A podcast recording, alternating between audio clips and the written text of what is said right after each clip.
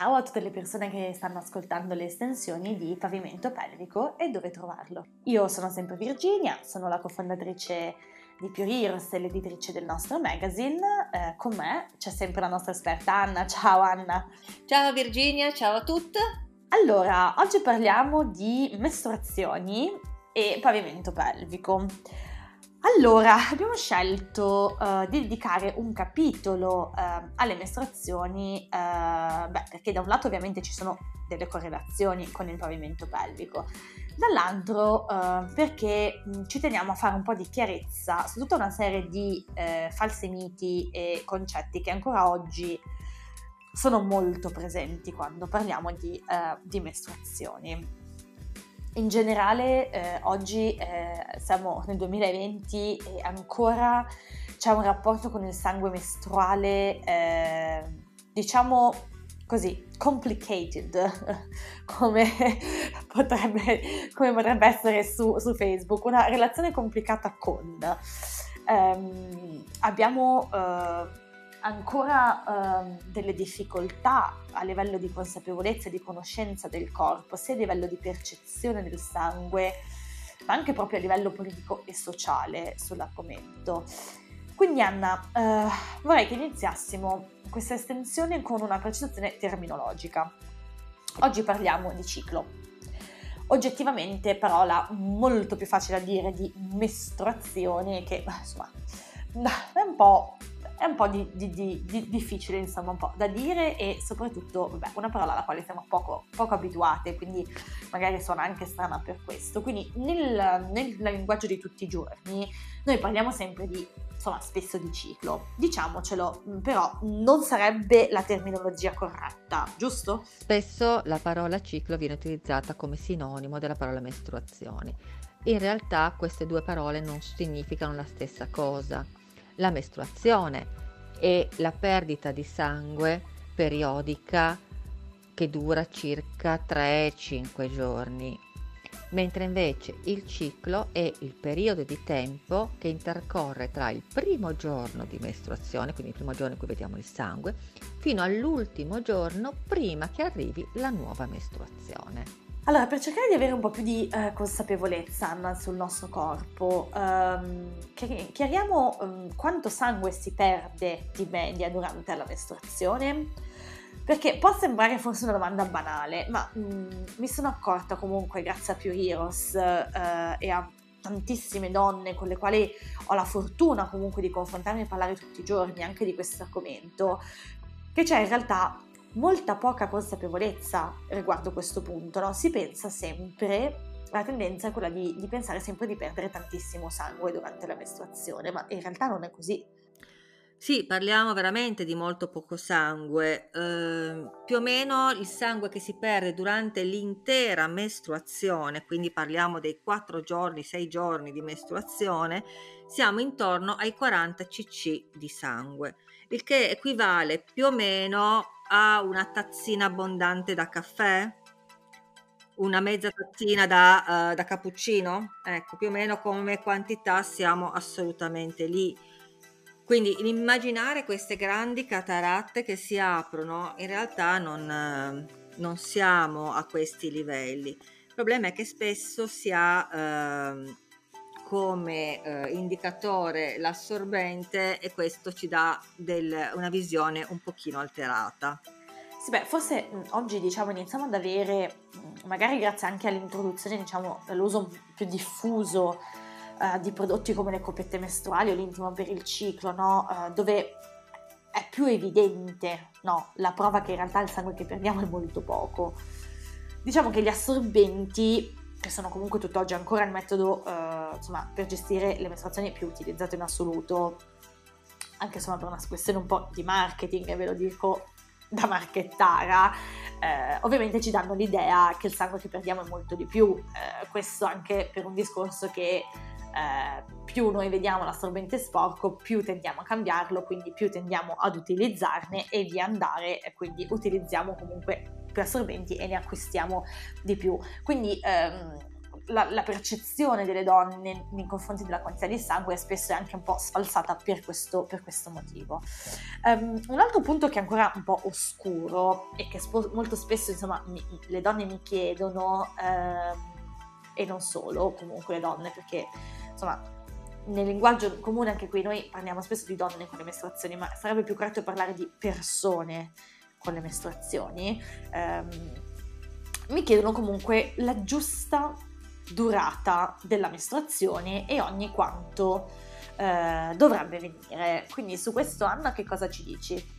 Allora, le mestruazioni, siccome fanno parte di un ciclo, dovrebbero essere cicliche, ossia dovremmo riuscire ad avere delle mestruazioni ogni, allora diciamo all'incirca ogni 28-30 giorni, ma la cosa fondamentale è che queste abbiano un ritmo Consideriamo tranquillamente normale anche un ciclo di 26 giorni, purché sia sempre 26-27 giorni, quindi che abbia questa sua normalità, o 32 giorni, purché sia quella la, la tua ciclicità.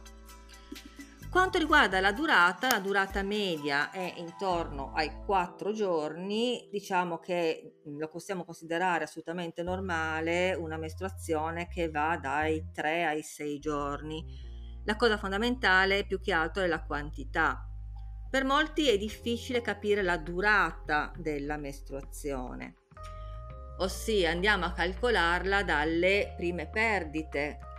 Mm, l'importante è che queste piccole perdite iniziali non mi durino più giorni, perché a questo punto sono le piccole perdite a non essere più normali la mestruazione quando inizia dovrebbe darmi qualche piccolo gocciolamento ma poi partire sul serio. Se abbiamo 3 giorni, 4 giorni, 7 giorni di piccole, di piccole macchioline scure vuol già dire che c'è qualche cosa che non quadra. La durata chiaramente è molto diversa se invece assumiamo degli estroprogestinici, ossia la pillola anticoncezionale piuttosto che l'anello anticoncezionale o cerotti o impianto.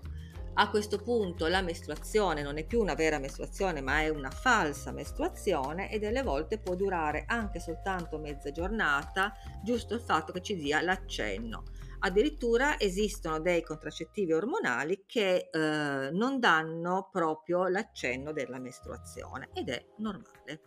Mi leggo un attimo eh, al discorso delle piccole perdite più scure eh, per mestruazione eh, per farti, Anna, in realtà un'altra domanda eh, su un tema ancora molto poco chiaro, cioè il colore del sangue eh, mestruale.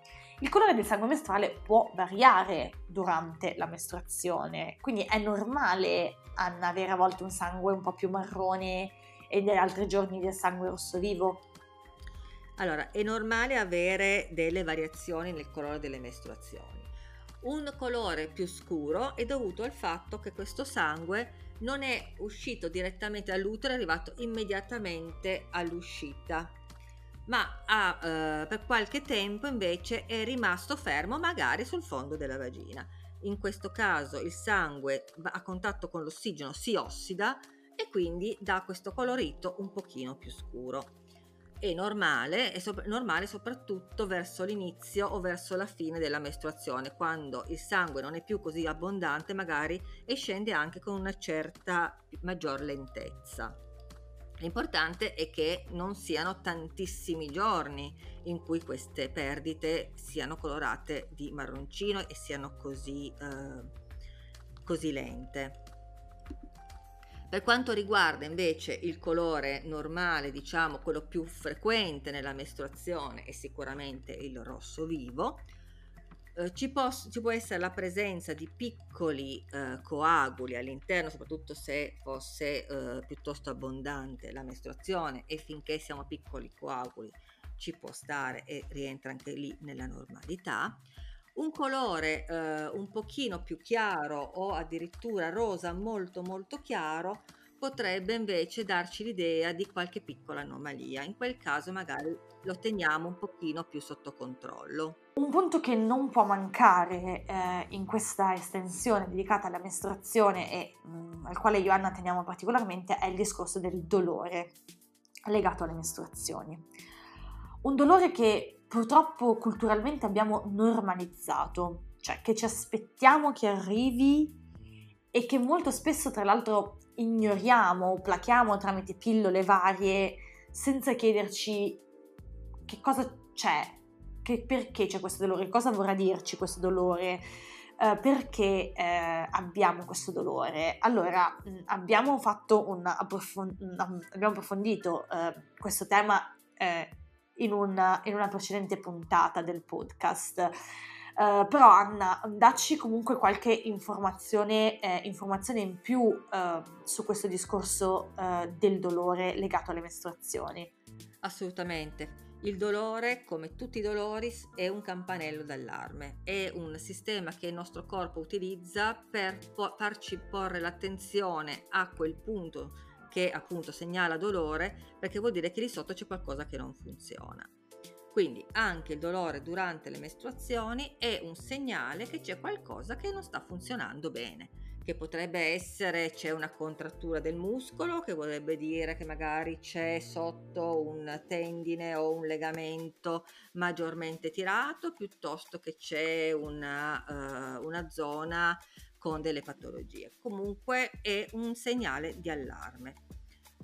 Il fatto che il dolore alle mestruazioni sia una cosa comune non vuol dire che sia una cosa normale. Normalmente non ci dovrebbe essere dolore, tanto più in una cosa così comune, così frequente come il ciclo mestruale, che è una cosa assolutamente fisiologica. Anna, mh, mm, chiariamo un, un punto, eh, perché appunto molto spesso si, eh, si, dice, ah ma anche mia mamma soffriva tanto, mia nonna soffriva tanto, mia zia, mia cugina, mia sorella. Non esiste in realtà un fattore ereditario nel dolore mestruale, giusto?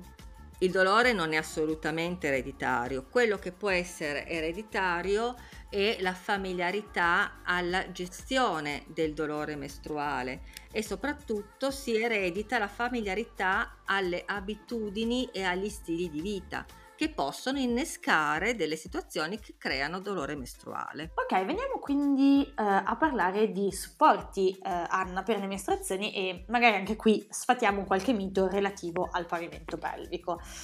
Allora, faccio una precisazione. Um, ogni donna uh, deve essere libera di scegliere il metodo che a lei va meglio per gestire le mestruazioni.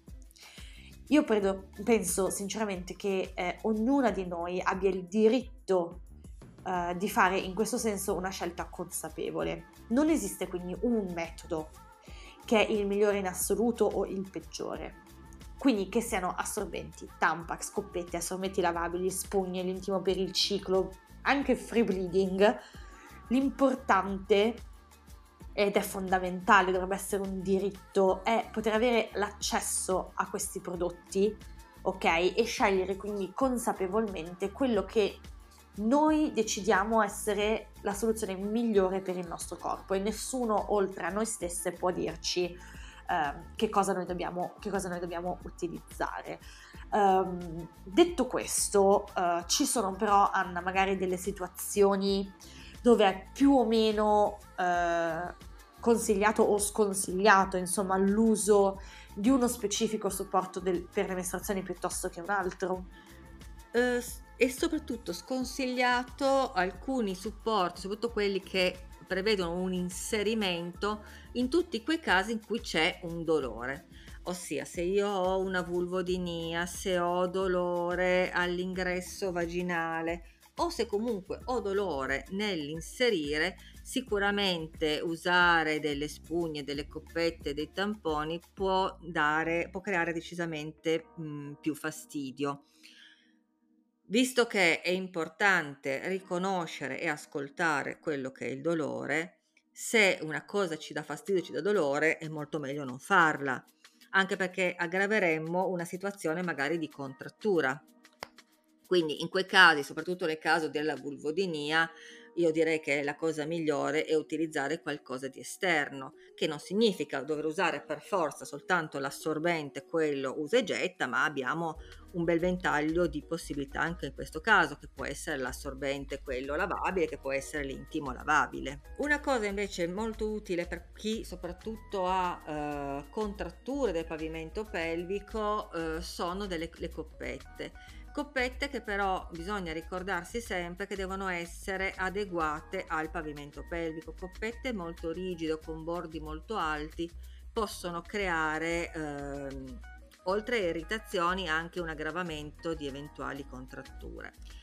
Uh, mi raccomando, la cosa fondamentale uh, per evitare infezioni, evitare, evitare, comunque di avere delle problematiche dall'uso della coppetta è quella di inserirla sempre avendo le mani ben pulite. E la cosa fondamentale, la mano lavata e ben pulita evita di portare all'interno microorganismi che non vorremmo proprio avere. Quindi mano pulita e poi si inserisce la coppetta. Coppetta che può essere utilizzata tranquillamente eh, anche se non si hanno mai avuto rapporti penetrativi. Ricordiamo che l'imene è assolutamente bucato, quindi permette di eh, inserire eh, tranquillamente una coppetta, quindi non è un ostacolo all'utilizzo. Sempre per quanto riguarda l'uso delle coppette, eh, ricordiamoci che oltre eh, alla sua morbidezza dobbiamo ricordare la lunghezza, quindi imparare a eh, ascoltare quello che è l'interno del nostro corpo, quindi andare ad ascoltare ad esempio dove è il collo dell'utero, quindi la distanza tra, il collo de- tra eh, la cervice, cioè la, ehm, il nostro collo dell'utero e la, uh, l'uscita dalla vagina, quindi questa lunghezza che abbiamo di vagina, ci permette anche di scegliere in maniera più armonica la coppetta più adatta al nostro, alla, alla, nostra anatomia. Quando parliamo di eh, coppetta mestruale, eh, spesso eh, ho sentito eh, due ehm, opinioni eh, contrastanti sull'uso della coppetta mestruale con la spirale intrauterina. Vogliamo fare chiarezza, Anna, su, su questo argomento? Allora, partiamo intanto cogliendo un falso mito, che è quello che la coppetta debba fare un sottovuoto. La coppetta non fa nessun sottovuoto, non aspira un bel niente, anche perché se ci immaginiamo che faccia un sottovuoto, quindi tipo aspirapolvere, dovremmo immaginarsi questa coppetta che si risucchia il sangue mestruale dall'utero. No, non fa assolutamente quello quello che lei fa quando noi la inseriamo, quindi sentiamo qui il plop, fa una, un effetto tipo adesivo, tipo ventosa sulle pareti della vagina per stare lì ferma.